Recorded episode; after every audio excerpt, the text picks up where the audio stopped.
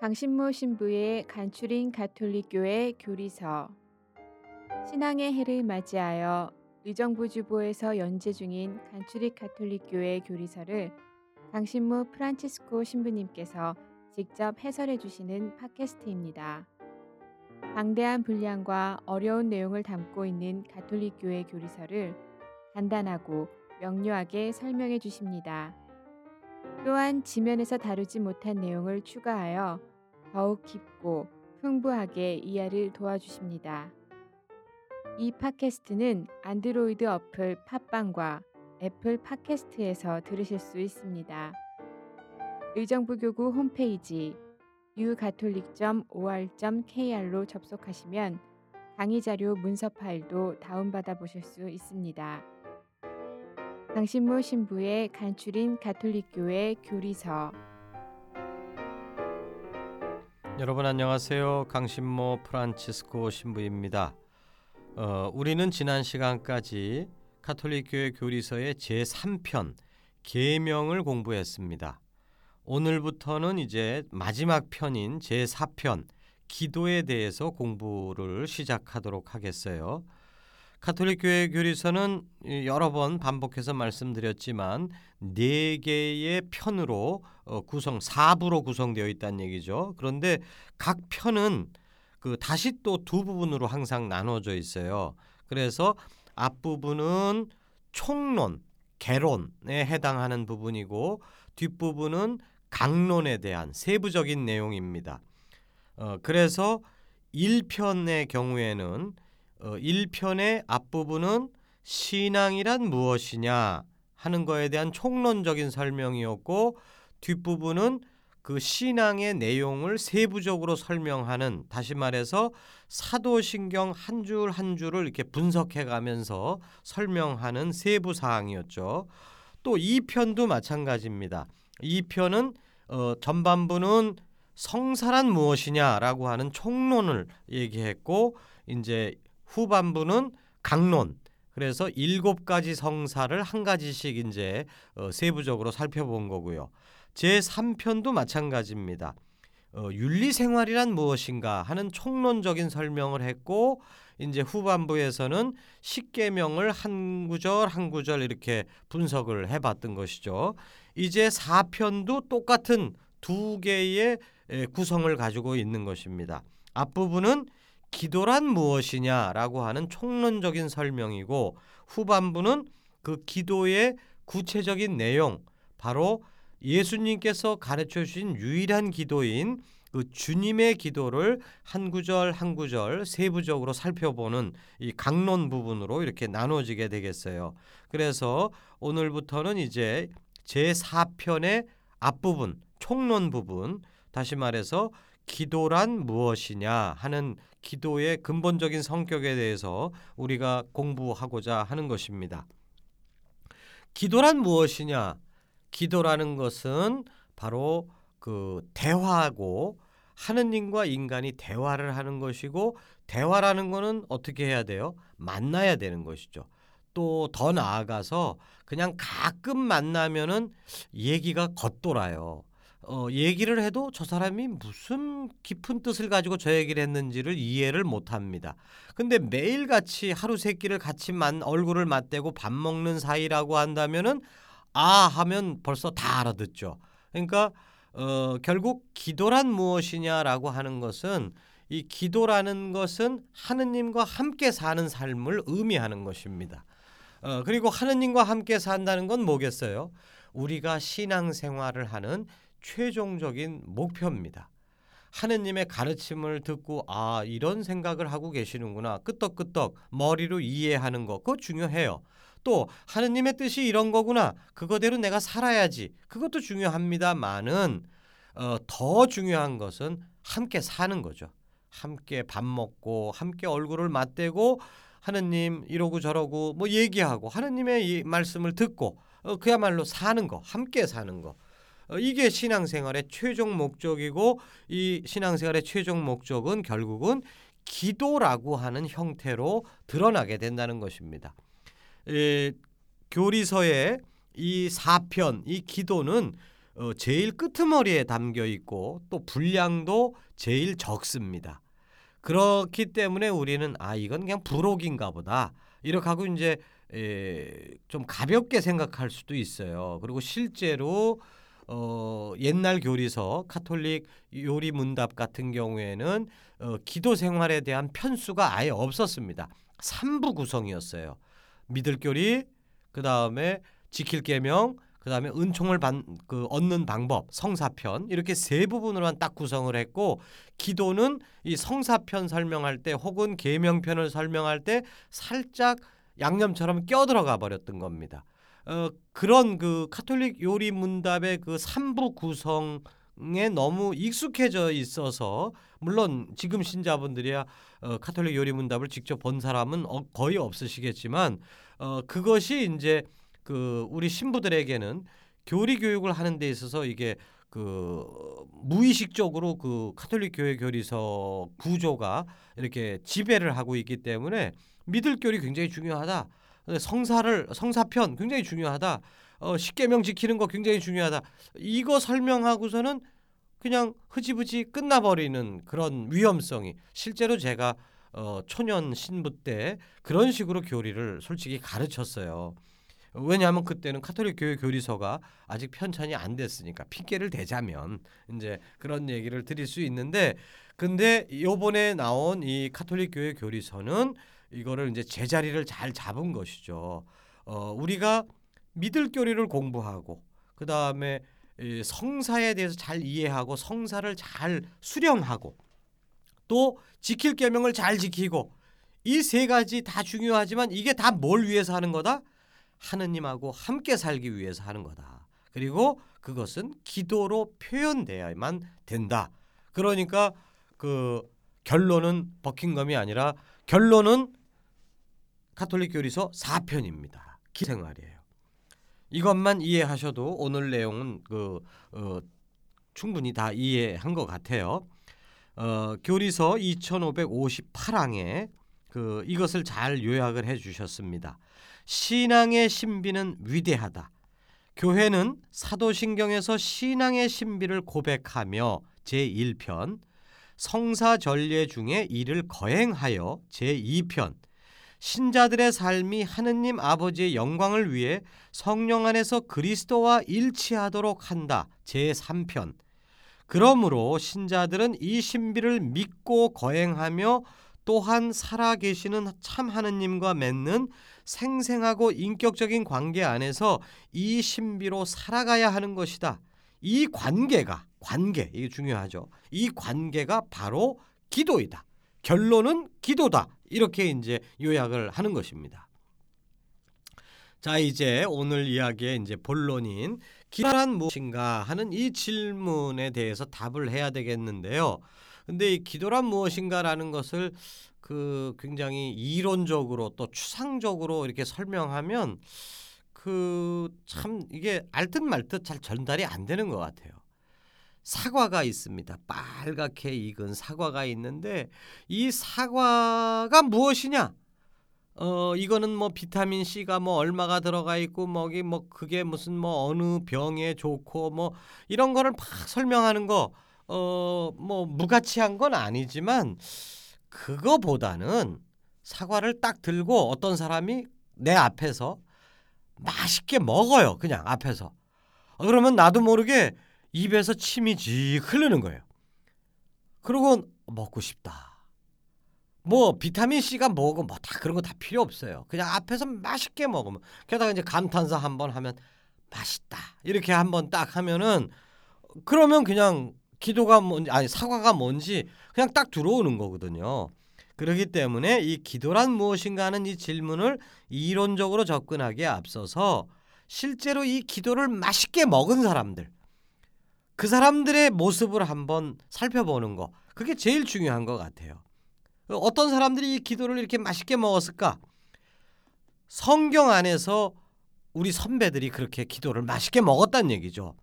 구약 시절에 구약 성경에 나오는 수많은 그 주인공들 그리고 신약에 와서는 예수님 이분들이 기도를 어떻게 했는가 이- 이거를 바라보면서 우리는 아 기도가 이런 거구나 하는 것을 이렇게 느끼게 되는 거 어, 그걸 좀 해드리고 싶어요.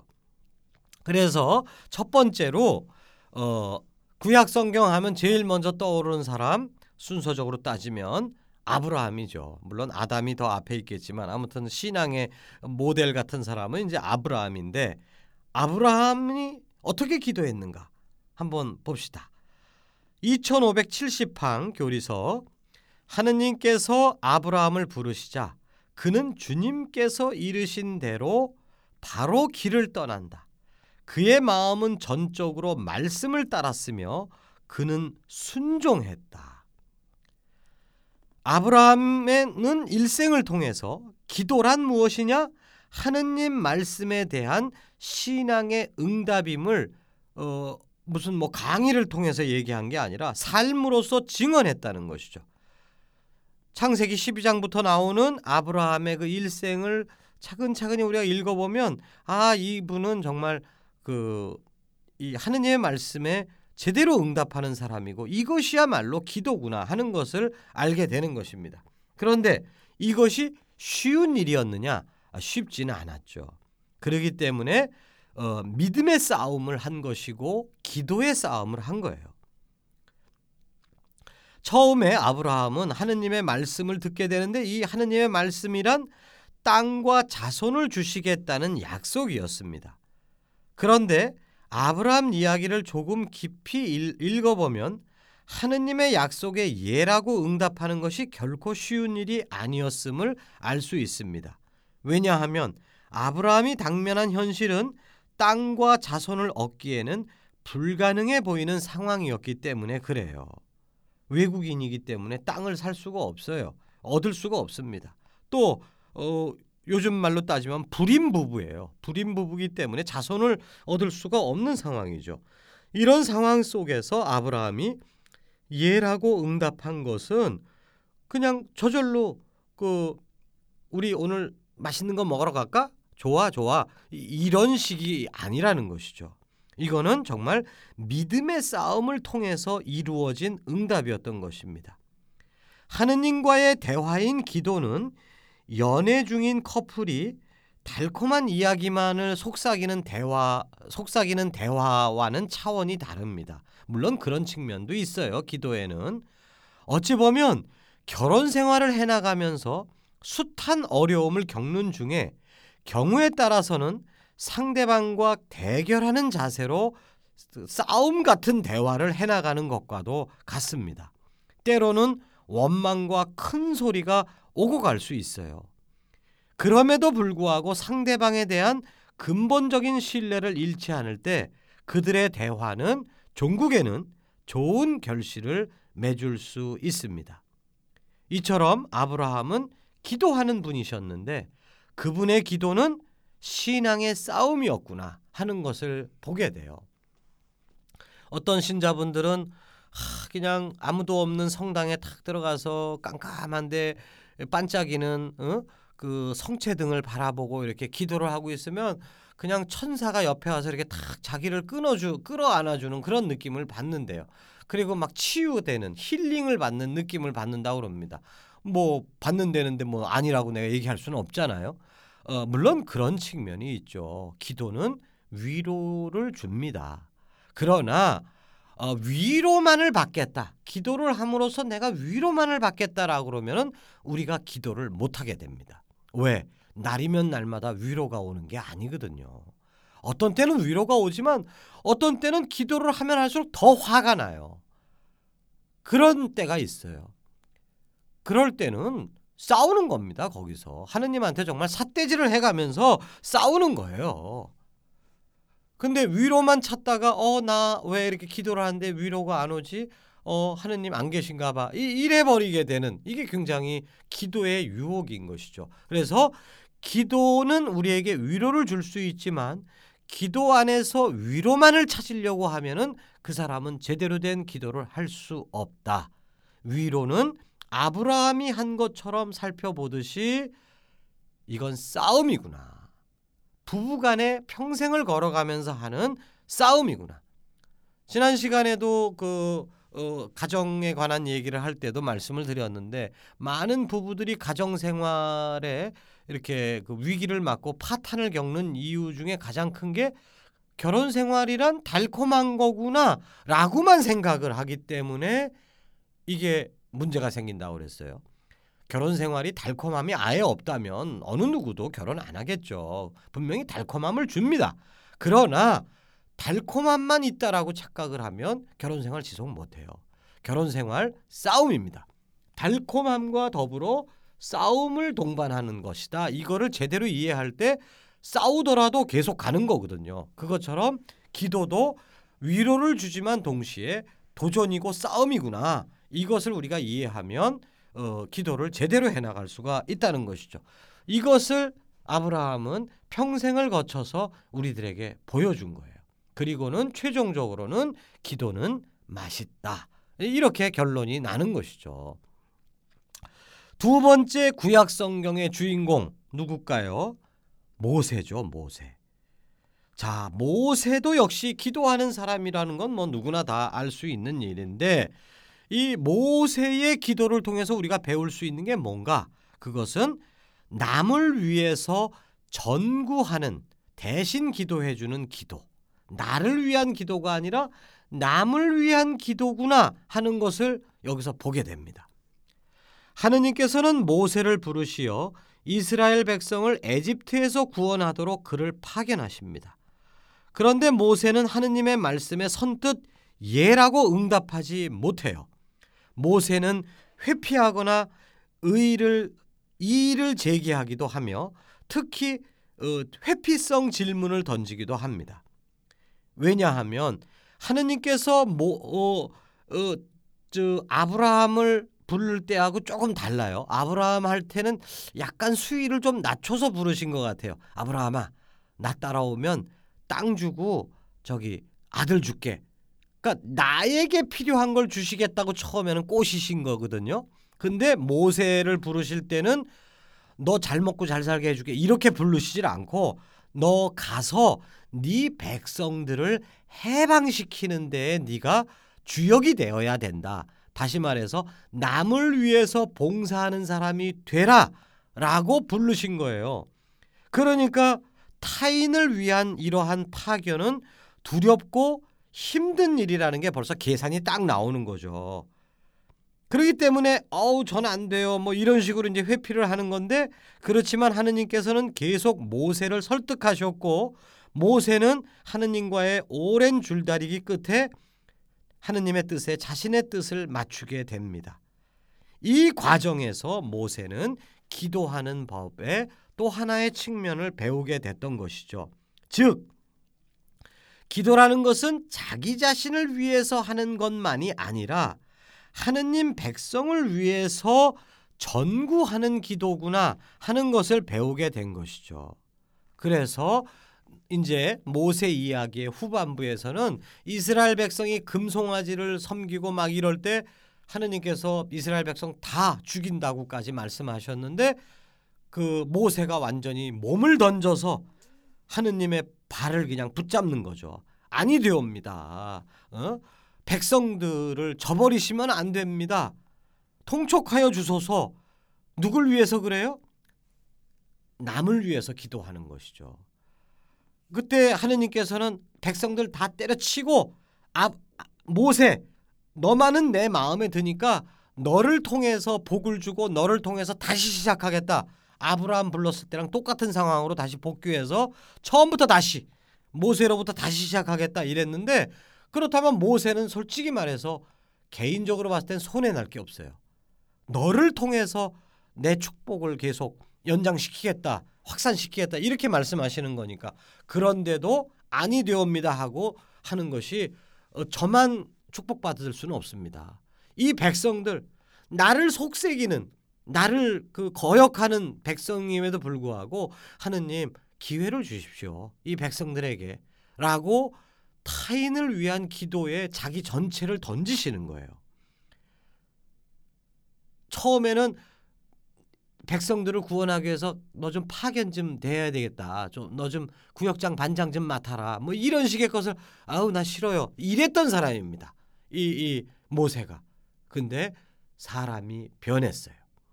남을 위해서 기도할 줄 아는 사람으로 완전히 변한 겁니다. 그래서 이제 모세의 이야기를 우리가 묵상할 때마다 기억할 수 있는 건 아, 내가 올바른 기도를 하고 있다라는 것을 점검받을 수 있는 기준은 뭐다? 내가 기도하는 그 기도 내용물을 한번 기도 노트를 만들어서 한번 써보세요. 내가 오늘 뭘 위해서 기도했는가? 다 자기와 자기 가족들만을 위해서 기도한 게 그냥 태반이에요. 근데 정말 그 다른 사람들을 위해서 오늘 내가 만난 사람 중에 아픈 사람도 있고 그다음에 마음이 우울해져 있는 사람도 있고 어, 그 실직을 당하지 않을까 걱정하고 있는 사람도 있고 또 우리 나라에 대한 그 걱정도 우리 또 할 수 있죠. 이런 것들을 위해서 내가 기도를 얼만큼 했는가?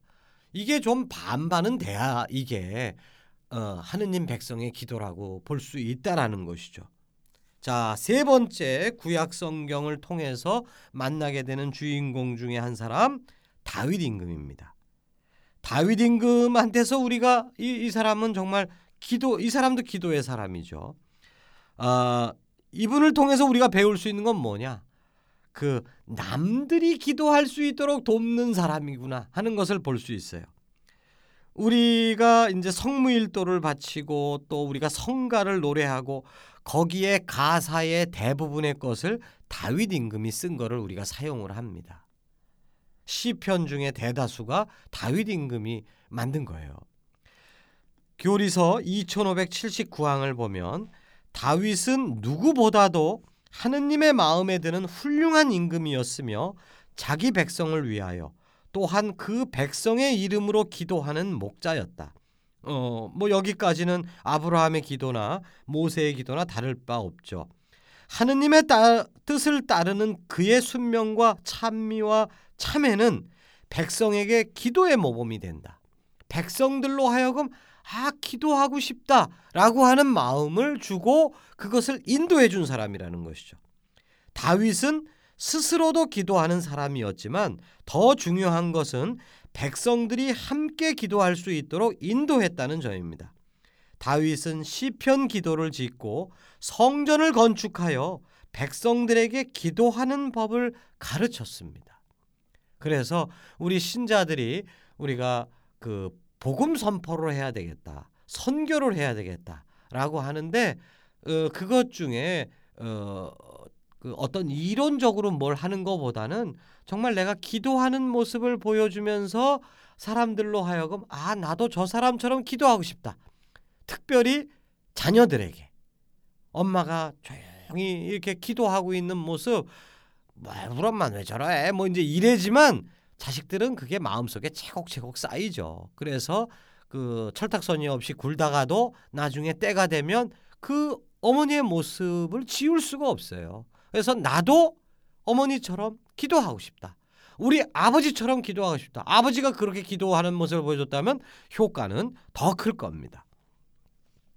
마지막으로 구, 우리가 구약 성경에서 만날 수 있는 사람들 중에서는 주인공이라 볼 수 있는 사람들 중에 에, 뭐 한두 사람은 아니지만 예언자들 이제 구약 성경에 이제 후반부에 등장하는 이 예언자들 엘리야 예언자를 비롯하여 이사야 예언자 뭐 수많은 예언자들이 나오는데 이 예언자들이 이 부르짖는 메시지의 핵심은 뭐냐 하면 마음의 회개입니다.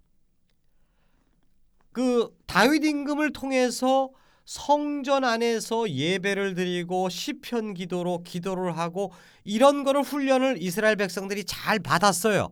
그래서 아주 그게 그냥 자동적으로 이루어집니다. 기도하는 생활이.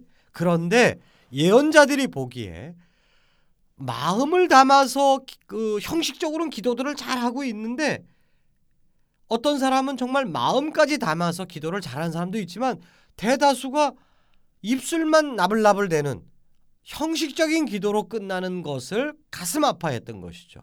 마음이 떠난 형식뿐인 기도 이거는 참된 기도가 될 수 없다. 뭐 상식과도 같은 얘기 아니겠어요? 그래서 이 예언자들은 이 그 마음을 담아서 기도하기를 그 간절히 간절히 호소했던 것입니다. 카톨릭 교리서를 통해서 정리를 해보겠어요. 2581항입니다. 성전은 하느님의 백성에게 기도를 가르치는 장소가 되어야 했다. 곧 순례, 축제, 희생제사, 저녁제사, 향, 제사 음식과 같이 지극히 높으시고 아주 가까이 계시는 하느님의 거룩함과 영광을 나타내는 이 모든 표징들은 기도하라는 호소이자 기도로 이끄는 길이었다.